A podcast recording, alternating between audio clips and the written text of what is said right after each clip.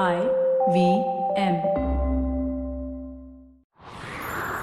It's story time. ஒரு வாடகை வண்டியை எடுத்துக்கிட்டு தன்னோட ஊருக்கு வந்த புலவர் வண்டிக்காரன்கிட்ட என்னெல்லாம் பேசிக்கிட்டு வந்தார்னு இந்த கதையில பார்க்கலாம். இது வரைக்கும் நம்ம சேனலுக்கு சப்ஸ்கிரைப் பண்ணலைன்னா உடனே சப்ஸ்கிரைப் பண்ணி பக்கத்தில் இருக்கிற பெல் பட்டனை கிளிக் பண்ணுங்க. இந்த கதைகளை இப்போ நீங்க ஸ்டோரி டைம் தமிழ் யூடியூப் சேனல்லையும் ஐவிஎம் பாட்காஸ்ட் ஆப்லையும் மற்ற ஆடியோ தளங்களிலும் கேட்கலாம். ஸ்டோரி டைம் தமிழ் சேனலுக்காக உங்களுடன் ரவிசங்கர் பாலச்சந்திரன். ஒரு சின்ன விளம்பர இடைவேளைக்கு பிறகு கதையை கேட்கலாம். Season three of Echoes of India, your favorite history podcast, is back on the I V M Podcast Network. I'm your host, Anirudh Kanasetti. Join me on a journey through the wonders of early India as we explore the centuries between Buddha and Ashoka with critical research, empathy, and great storytelling. Along the way, you'll hear from all the vibrant peoples who shaped our world, from monks and farmers to warriors and emperors. New episodes are out every Monday. வாங்க கதையை தொடர்ந்து கேட்கலாம். முன்ன ஒரு காலத்துல ராஜமகேந்திரபுரம் அப்படிங்கிற ஊர்ல ஒரு புலவர் வாழ்ந்துகிட்டு இருந்தாரு. அவரு பேரு பொய்யாமொழி. அவருக்கு தன்னோட புலமை மேலையும் திறமை மேலையும் நல்ல கர்வமும் பெருமையும் இருந்துச்சு. அவரு சில சமயம் ஊர் ஊரா போய் அங்க இருக்கிற சிற்றரசர்களையும் ஜமீன்தார்களையும் பண்ணையார்களையும் புகழ்ந்து பாடி அவங்க கிட்டேந்து பெரிய அளவுல பரிசுகளெல்லாம் வாங்கிக்கிட்டு வருவாரு. மற்ற புலவர்களை விட தான் ஒரு மேம்பட்ட புலவர் அப்படிங்கிறத நிரூபிச்சுக்கிட்டே இருந்தாதான் இந்த துறையில தனக்கு நல்ல மதிப்பு இருக்கும் அப்படின்னு பொய்யாமொழி நினைப்பாரு. அதனால எந்த ஊர்ல புலமைக்கான போட்டி நடந்தாலும் இவரு நேர அதுல போய் கலந்துக்குவாரு. முதல் பரிசை தவிர வேற எந்த பரிசை வாங்கறதும் தன்னோட புலமைக்கு இழுக்கு அப்படிங்கிற மாதிரி தான் அவரு நினைப்பாரு. அவரு புகழ்ந்து பாட போற சிற்றரசர்கள்கிட்டையும் ஜமீன்தார்கிட்டையும் பண்ணையார்கள்கிட்டையும் எந்தெந்த போட்டியிலெல்லாம் தான் ஜெயிச்சு பரிசுகள் வாங்கியிருக்காரு அப்படிங்கிற பெருமையையும் அவங்க கிட்ட சொல்லுவாரு. அப்படி சொன்னா மட்டும்தான் தன்னை புகழ்ந்து பாட வந்திருக்கிறது ஒரு சாதாரண புலவர் இல்ல, ரொம்ப மேம்பட்ட புலவர் அப்படின்னு நினைச்சு அவங்க நிறைய பரிசுகளை கொடுப்பாங்க அப்படிங்கிறது பொய்யாமொழியோட எண்ணம். ஒரு தடவை அவரோட ஊர்லேருந்து ரொம்ப தொலைவில் இருந்த சிவகிரிங்கிற ஊர்ல புலவர்களுக்கான புலமை போட்டி ஒன்று நடந்துச்சு. அந்த போட்டிக்காக தன்னை நல்லா தயார்படுத்திக்கிட்டு பொய்யாமொழியும் அந்த ஊருக்கு வந்து சேர்ந்தாரு. சிவகிரி பகுதியில புலமைக்கான போட்டி முன்னெல்லாம் அடிக்கடி நடந்துகிட்டு இருந்துச்சு. ஆனா போதிய விளைச்சல் இல்லாததுனாலையும் கொள்ளை நோய் வந்ததுனாலையும் கடந்த இருபது வருஷமா அந்த போட்டிகள் நடக்கல. அதனால எப்படியாவது இந்த தடவை இந்த போட்டியில ஜெயிச்சுட்டா சிவகிரி ஜமீன்ல ஆஸ்தான புலவருக்கான வேலையும் தனக்கு கிடைக்க வாய்ப்பு இருக்கு அப்படின்னு பொய்யாமொழி நினைச்சாரு. வந்திருந்த புலவர்கள் எல்லாம் அவங்க அவங்க திறமைய வெளிப்படுத்தி முடிச்சதும் பொய்யாமொழியும் அவரோட திறமைய வெளிப்படுத்தி முதல் பரிசையும் வாங்கிட்டாரு. ரொம்ப பெருமையோடையும் கர்வத்தோடையும் வாங்கின பரிசோட அவரு தன்னோட ஊருக்கு கிளம்பினாரு. சிவகிரியிலேருந்து ராஜமகேந்திரபுரம் போகிறதுக்கு அவரு ஒரு வாடகை மாட்டு வண்டிய ஏற்பாடு செஞ்சுக்கிட்டாரு. வண்டிக்காரர் அவர்கிட்ட எட்டு வெள்ளி காசுகளும் மதிய உணவும் கூலியா கேட்டாரு. எப்படியாவது அவரு கேட்கிற கூலிய அஞ்சு வெள்ளி காசுகளுக்கு குறைச்சா நல்லா இருக்கும் அப்படின்னு பொய்யாமொழி நினைச்சாரு. ஆனா வண்டிக்காரர் சொன்னாரு, மற்ற எந்த வண்டிக்காரனா இருந்தாலும் பத்து வெள்ளி காசுகளுக்கு குறைஞ்சு வரவே மாட்டாங்க. நீங்க ஒரு புலவருங்கிறதுனால தான் நான் எட்டு வெள்ளி காசுகள் கேட்கிறேன் அப்படின்னு சொன்னான். அவன் தன்னை பத்தி பெருமையா சொன்னதும் பொய்யாமொழி ரொம்ப மகிழ்ந்து போய் எட்டு வெள்ளி காசுகளுக்கு ஒத்துக்கிட்டு வண்டியில ஏறி உக்காந்துக்கிட்டாரு. ஆனா பகல் உணவை ராஜமகேந்திரபுரம் போனதும் எங்க வீட்டுல தான் தருவேன் அப்படின்னு சொல்லிட்டாரு. வண்டியில ஏறி உக்காந்ததுமே அது என்ன, மற்றவங்களுக்குன்னா பத்து வெள்ளி காசு வாங்குற, ஆனா புலவர்களுக்குன்னா எட்டு வெள்ளி காசு வாங்குறேன்னு சொன்ன அப்படின்னு பொய்யாமொழி அவங்கிட்ட கேட்டாரு. வண்டிக்காரனும் தனக்கு இலக்கியத்து மேலையும் செய்யுள்கள் மேலையும் இருந்த ஈடுபாடுனால தான் இப்படி செய்யறதா சொன்னதும் பொய்யாமொழிக்கு ரொம்ப கொண்டாட்டமா போயிடுச்சு. வர்ற வழியெல்லாம் அவர் எந்தெந்த போட்டியில கலந்துகிட்டு எந்த செய்யுள்களெல்லாம் பாடி முதல் பரிசு வாங்கினாரு அப்படிங்கிற பெருமையெல்லாம் வண்டிக்காரனுக்கு சொல்லிக்கிட்டே வந்தாரு. அந்த வண்டிக்காரனும் அவரோட ஒவ்வொரு செய்யுளையும் ரொம்ப பாராட்டி புகழ்ந்துகிட்டே வந்தான். கொஞ்ச நேரத்துக்கு அப்புறம் பொய்யாமொழிக்கு அவன் தன்னோட செய்யுள்களை புகழறத விட தன்னையே புகழ்ந்தா நல்லா இருக்கும் அப்படின்னு தோணிச்சு. அவரு அவங்கிட்ட செய்யுள்களை சொல்றத நிறுத்திட்டு தன்னோட அருமை பெருமைகளை சொல்ல ஆரம்பிச்சாரு. இந்த புலமை எனக்கு படிச்சதுனால மட்டும் வரல, அது என்னோட ரத்தத்திலேயே இருக்கு. பிறந்ததுலேருந்தே நான் பெரிய புலவராகணும் அப்படிங்கிறது தான் என்னோட பெற்றோர்களோட எண்ணமாகவும் இருந்துச்சு. ஏன்னா எங்க அப்பா ஒரு மிகப்பெரிய புலவராக இருந்தாரு.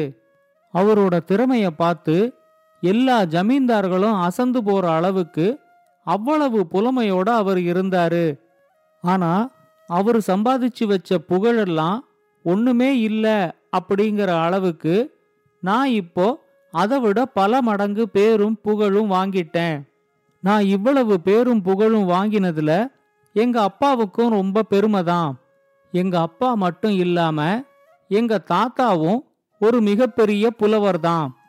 எங்க தாத்தா செய்யுள் பாட ஆரம்பிச்சாருன்னா நிறுத்தாம தொடர்ந்து செய்யுள்களை பாடிக்கிட்டே இருக்கிறதுல அவருக்கு தனி திறமையே இருந்துச்சு. முன்ன ஒரு காலத்துல பொய்யாமொழின்னு ஒரு மிகப்பெரிய புலவர் இருந்ததுனால எனக்கும் பொய்யாமொழிங்கிற பேரை எங்க தாத்தா தான் வச்சாரு. அவரு பேரு வச்சதுக்கு நன்றி கடன் செலுத்துற மாதிரி நானும் அந்த பொய்யாமொழி புலவர் மாதிரியே பேரும் புகழும் சம்பாதிச்சுட்டேன். எங்க தாத்தாவோட பெருமையெல்லாம் சொல்ல ஆரம்பிச்சா சொல்லிக்கிட்டே இருக்கலாம். எங்க தாத்தா புலவரா இருந்த காலத்துல ஆரம்பத்துல மற்ற எல்லா புலவர்கள் மாதிரியே அவரும் வறுமையில தான் வாடிக்கிட்டு இருந்தாரு. ஆனா அவருக்கு தன்னோட திறமை மேல ரொம்ப நம்பிக்கை இருந்துச்சு. அந்த காலத்துல அவர் இருந்த பகுதியில வெங்கட்டான்னு ஒரு பெரிய கொடை வள்ளல் இருந்தாரு. அவரு மனசு மகிழ்ச்சி அடைகிற மாதிரி ஒரு நாள் காலையிலேந்து சாயங்காலம் வரைக்கும் எங்க தாத்தா அவரை புகழ்ந்து பல செய்யுள்களை தொடர்ந்து பாடிக்கிட்டே இருந்தாரு. அதுக்கு என்ன பரிசு கிடைச்சிச்சுன்னு நான் சொன்னேன்னா நீ நம்பவே மாட்ட. நாங்க இப்ப இருக்கிற ராஜமகேந்திரபுரம் அப்படிங்கிற இந்த ஊர் முழுக்க அந்த கொடைவள்ளல் எங்க தாத்தா பேருக்கு எழுதி வச்சிட்டாரு. அதுக்கப்புறம்தான் எங்க குடும்பத்துல இருந்த வறுமை நீங்கி எங்களுக்கு வளம் சேர ஆரம்பிச்சுது. ஒரு நாள் முழுக்க செய்யுள்களை பாடி ஒரு ஊரையே பரிசா வாங்கிக்கிட்டு வந்த எங்க தாத்தாவை பத்தி அந்த காலத்துல புகழ்ந்து பேசாத புலவர்களே இல்ல. இன்னி வரைக்கும் எங்க குடும்பம் செல்வ செழிப்பா இருக்குன்னா அதுக்கு காரணமே கொடைவள்ளல் வெங்கட்டாதான். அவரை போல அள்ளி கொடுக்கிற வள்ளல் தன்மை இப்பெல்லாம் யாருக்குமே கிடையாது. நான் சின்ன பையனா இருக்கும்போதே கொடைவள்ளல் வெங்கட்டா இறந்து போயிட்டாரு. ஆனா அவரு பரிசா தந்த இந்த ஊரு இன்னி வரைக்கும் அவரோட பேரை நினைச்சு பார்க்க வைக்குது. இப்ப கூட ஒவ்வொரு வருஷமும் கொடைவள்ளல் வெங்கட்டா இறந்த நாளை நாங்க நினைவு வச்சுக்கிட்டு அவரோட குடும்பமும் சந்ததியும் நல்லா இருக்கணும்னு பிரார்த்தனை செய்வோம் அப்படின்னு சொன்னாரு. அவரு சொன்னதையெல்லாம் கேட்டதுல வண்டிக்காரனுக்கும் நல்லா பொழுது போச்சு. ரொம்ப ஆச்சரியத்தோடையும் அமைதியாவும் தான் சொல்றத எல்லாத்தையும் அவன் கேட்டுக்கிட்டு வர்றத அவரு கவனிச்சாரு. வண்டி தன்னோட ஊரை நெருங்கிட்டதை பார்த்ததும் இது வரைக்கும் தன்னை பத்தியும் தன்னோட குடும்பத்தை பத்தியும் சொன்ன பெருமைகள் எல்லாம் ஒண்ணுமே இல்லைங்கிற மாதிரி அவரு வண்டிக்காரன்கிட்ட சொன்னாரு. இப்ப மட்டும் அந்த வெங்கட்டா மாதிரி கொடை வள்ளல்கள் இருந்தா என்னோட திறமைக்கு எனக்கு ஒரு மாவட்டமே கிடைச்சிருக்கும். பொய்யாமொழின்னு எனக்கு ஒரு சரியான பேரு வச்சதுக்காக எங்க அப்பாவும் ரொம்ப சந்தோஷப்பட்டிருப்பாரு அப்படின்னு சொன்னாரு. புலவரோட வீட்டு வாசல்ல வண்டி வந்து நின்னதும் அவரு பரிசு வாங்கிக்கிட்டு வந்ததுக்காக அவருக்கு ஆரத்தி எல்லாம் சுத்தி எல்லாரும் கூட்டமா நின்னு அவருக்கு ஒரு நல்ல வரவேற்பையும் கொடுத்தாங்க. பேசினபடியே வண்டிக்காரனுக்கு எட்டு வெள்ளி காசுகளையும் கொடுத்து அவனை சாப்பிட்றதுக்கும் புலவர் பொய்யாமொழி கூப்பிட்டாரு. ஆனா அந்த வண்டிக்காரன் வெள்ளி காசுகளையும் வாங்காம சாப்பிடவும் வராம வேண்டாங்கய்யா அப்படின்னு சொல்லிட்டு வண்டியை திருப்பிக்கிட்டு கிளம்புறதுக்கு முயற்சி செஞ்சான். அவனோட இந்த திடீர் முடிவுக்கு காரணம் என்னன்னு புலவர் பொய்யாமொழி கேட்டப்போ அவன் சொன்னான், நான் உங்களை வண்டியில ஏத்திக்கும் போது நீங்க ஒரு சாதாரண பயணி, அதனால என்னோட வண்டி கூலியா எட்டு வெள்ளிக்காசுகளை நான் கேட்டேன். ஆனா நீங்க வண்டியில வரும்போது கொடைவள்ளல் வெங்கட்டாவை பத்தி சொல்லிக்கிட்டே வந்தீங்களே, நான் அவரோட பேரன்தான். எங்க தாத்தா வள்ளல் தன்மையோட தான் சம்பாதிச்ச பணத்தை எல்லாத்தையும் மக்களுக்கு வாரி வழங்கிட்டதுனால அடுத்த தலைமுறையிலேயே நாங்க ரொம்ப ஏழைகளா ஆயிட்டோம். ஆனா அதை பத்தி நானோ எங்க அப்பாவோ கொஞ்சம் கூட கவலையே படல. எங்ககிட்ட இருக்கிற உழைப்ப நம்பி வாழ்ந்துகிட்டு இருக்கோம். என்னோட தாத்தா உங்க தாத்தாவுக்கு பரிசா கொடுத்த கிராமத்துல தான் இப்ப நீங்க வாழ்ந்துகிட்டு இருக்கீங்க. அவரு இந்த ஊரை உங்களுக்கு பரிசா கொடுத்ததுனால உங்களோட வறுமை நீங்கி நீங்க வளமடைஞ்சதா சொன்னதை கேட்டதுமே எனக்கு ரொம்ப திருப்தியா இருந்துச்சு. உங்ககிட்டேந்து ஏதாவது பணத்தை நான் திரும்ப வாங்கினா அது எங்க தாத்தா கொடுத்த பணத்தை நான் திரும்ப வாங்குற மாதிரி ஆயிடும். அது என்னோட தாத்தாவோட வள்ளல் தன்மைய நானே அவமதிக்கிற மாதிரி ஆயிடும். அதனால நீங்க கொடுக்கற வெள்ளி காசுகள் எனக்கு வேண்டாம். நீங்க இவ்வளவு நேரம் எங்க தாத்தாவை பத்தி புகழ்ந்து சொல்லிக்கிட்டு வந்ததை கேட்டதுமே என்னோட மனசும் வயிறும் நிறைஞ்சிருச்சு. அதனால எனக்கு சாப்பாடும் வேண்டாம் அப்படின்னு சொல்லிட்டு அவரோட பதிலுக்கு கூட காத்துக்கிட்டு இருக்காம வண்டியை திருப்பிக்கிட்டு அவன் கிளம்பி போயிட்டான். அந்த வண்டிக்காரனோட பெருந்தன்மைக்கு முன்னாடி தன்னோட பேரும் புகழும் ரொம்ப சின்னதா இருக்கிற மாதிரி பொய்யாமொழி உணர்ந்துகிட்டாரு. இந்த கதையை பத்தின உங்களோட கருத்துக்களை ஸ்டோரி டைம் தமிழ் யூடியூப் சேனல்லையும் பாட்காஸ்ட்லையும் பின்னூட்டத்தில் கமெண்ட்ஸாக பதிவு பண்ணுங்க. இது மாதிரி பல பாட்காஸ்டுகளை கேட்க ஐவிஎம் பாட்காஸ்ட் டாட் காம் இணையதளத்துக்கு வாங்க, இல்லை ஐவிஎம் பாட்காஸ்ட் ஆப்பை டவுன்லோட் பண்ணுங்க.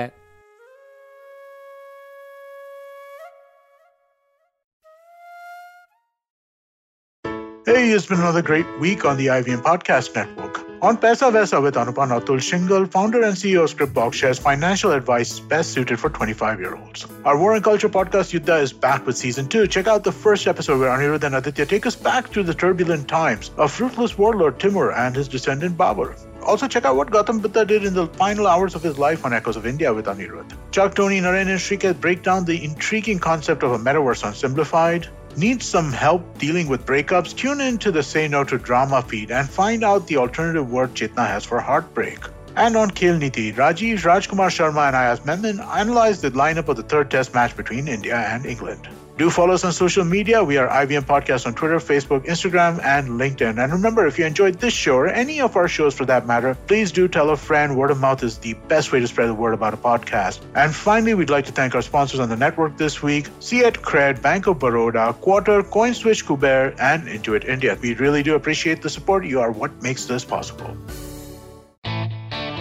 A wise man once said, traveling, it makes you speechless, then turns you into a storyteller.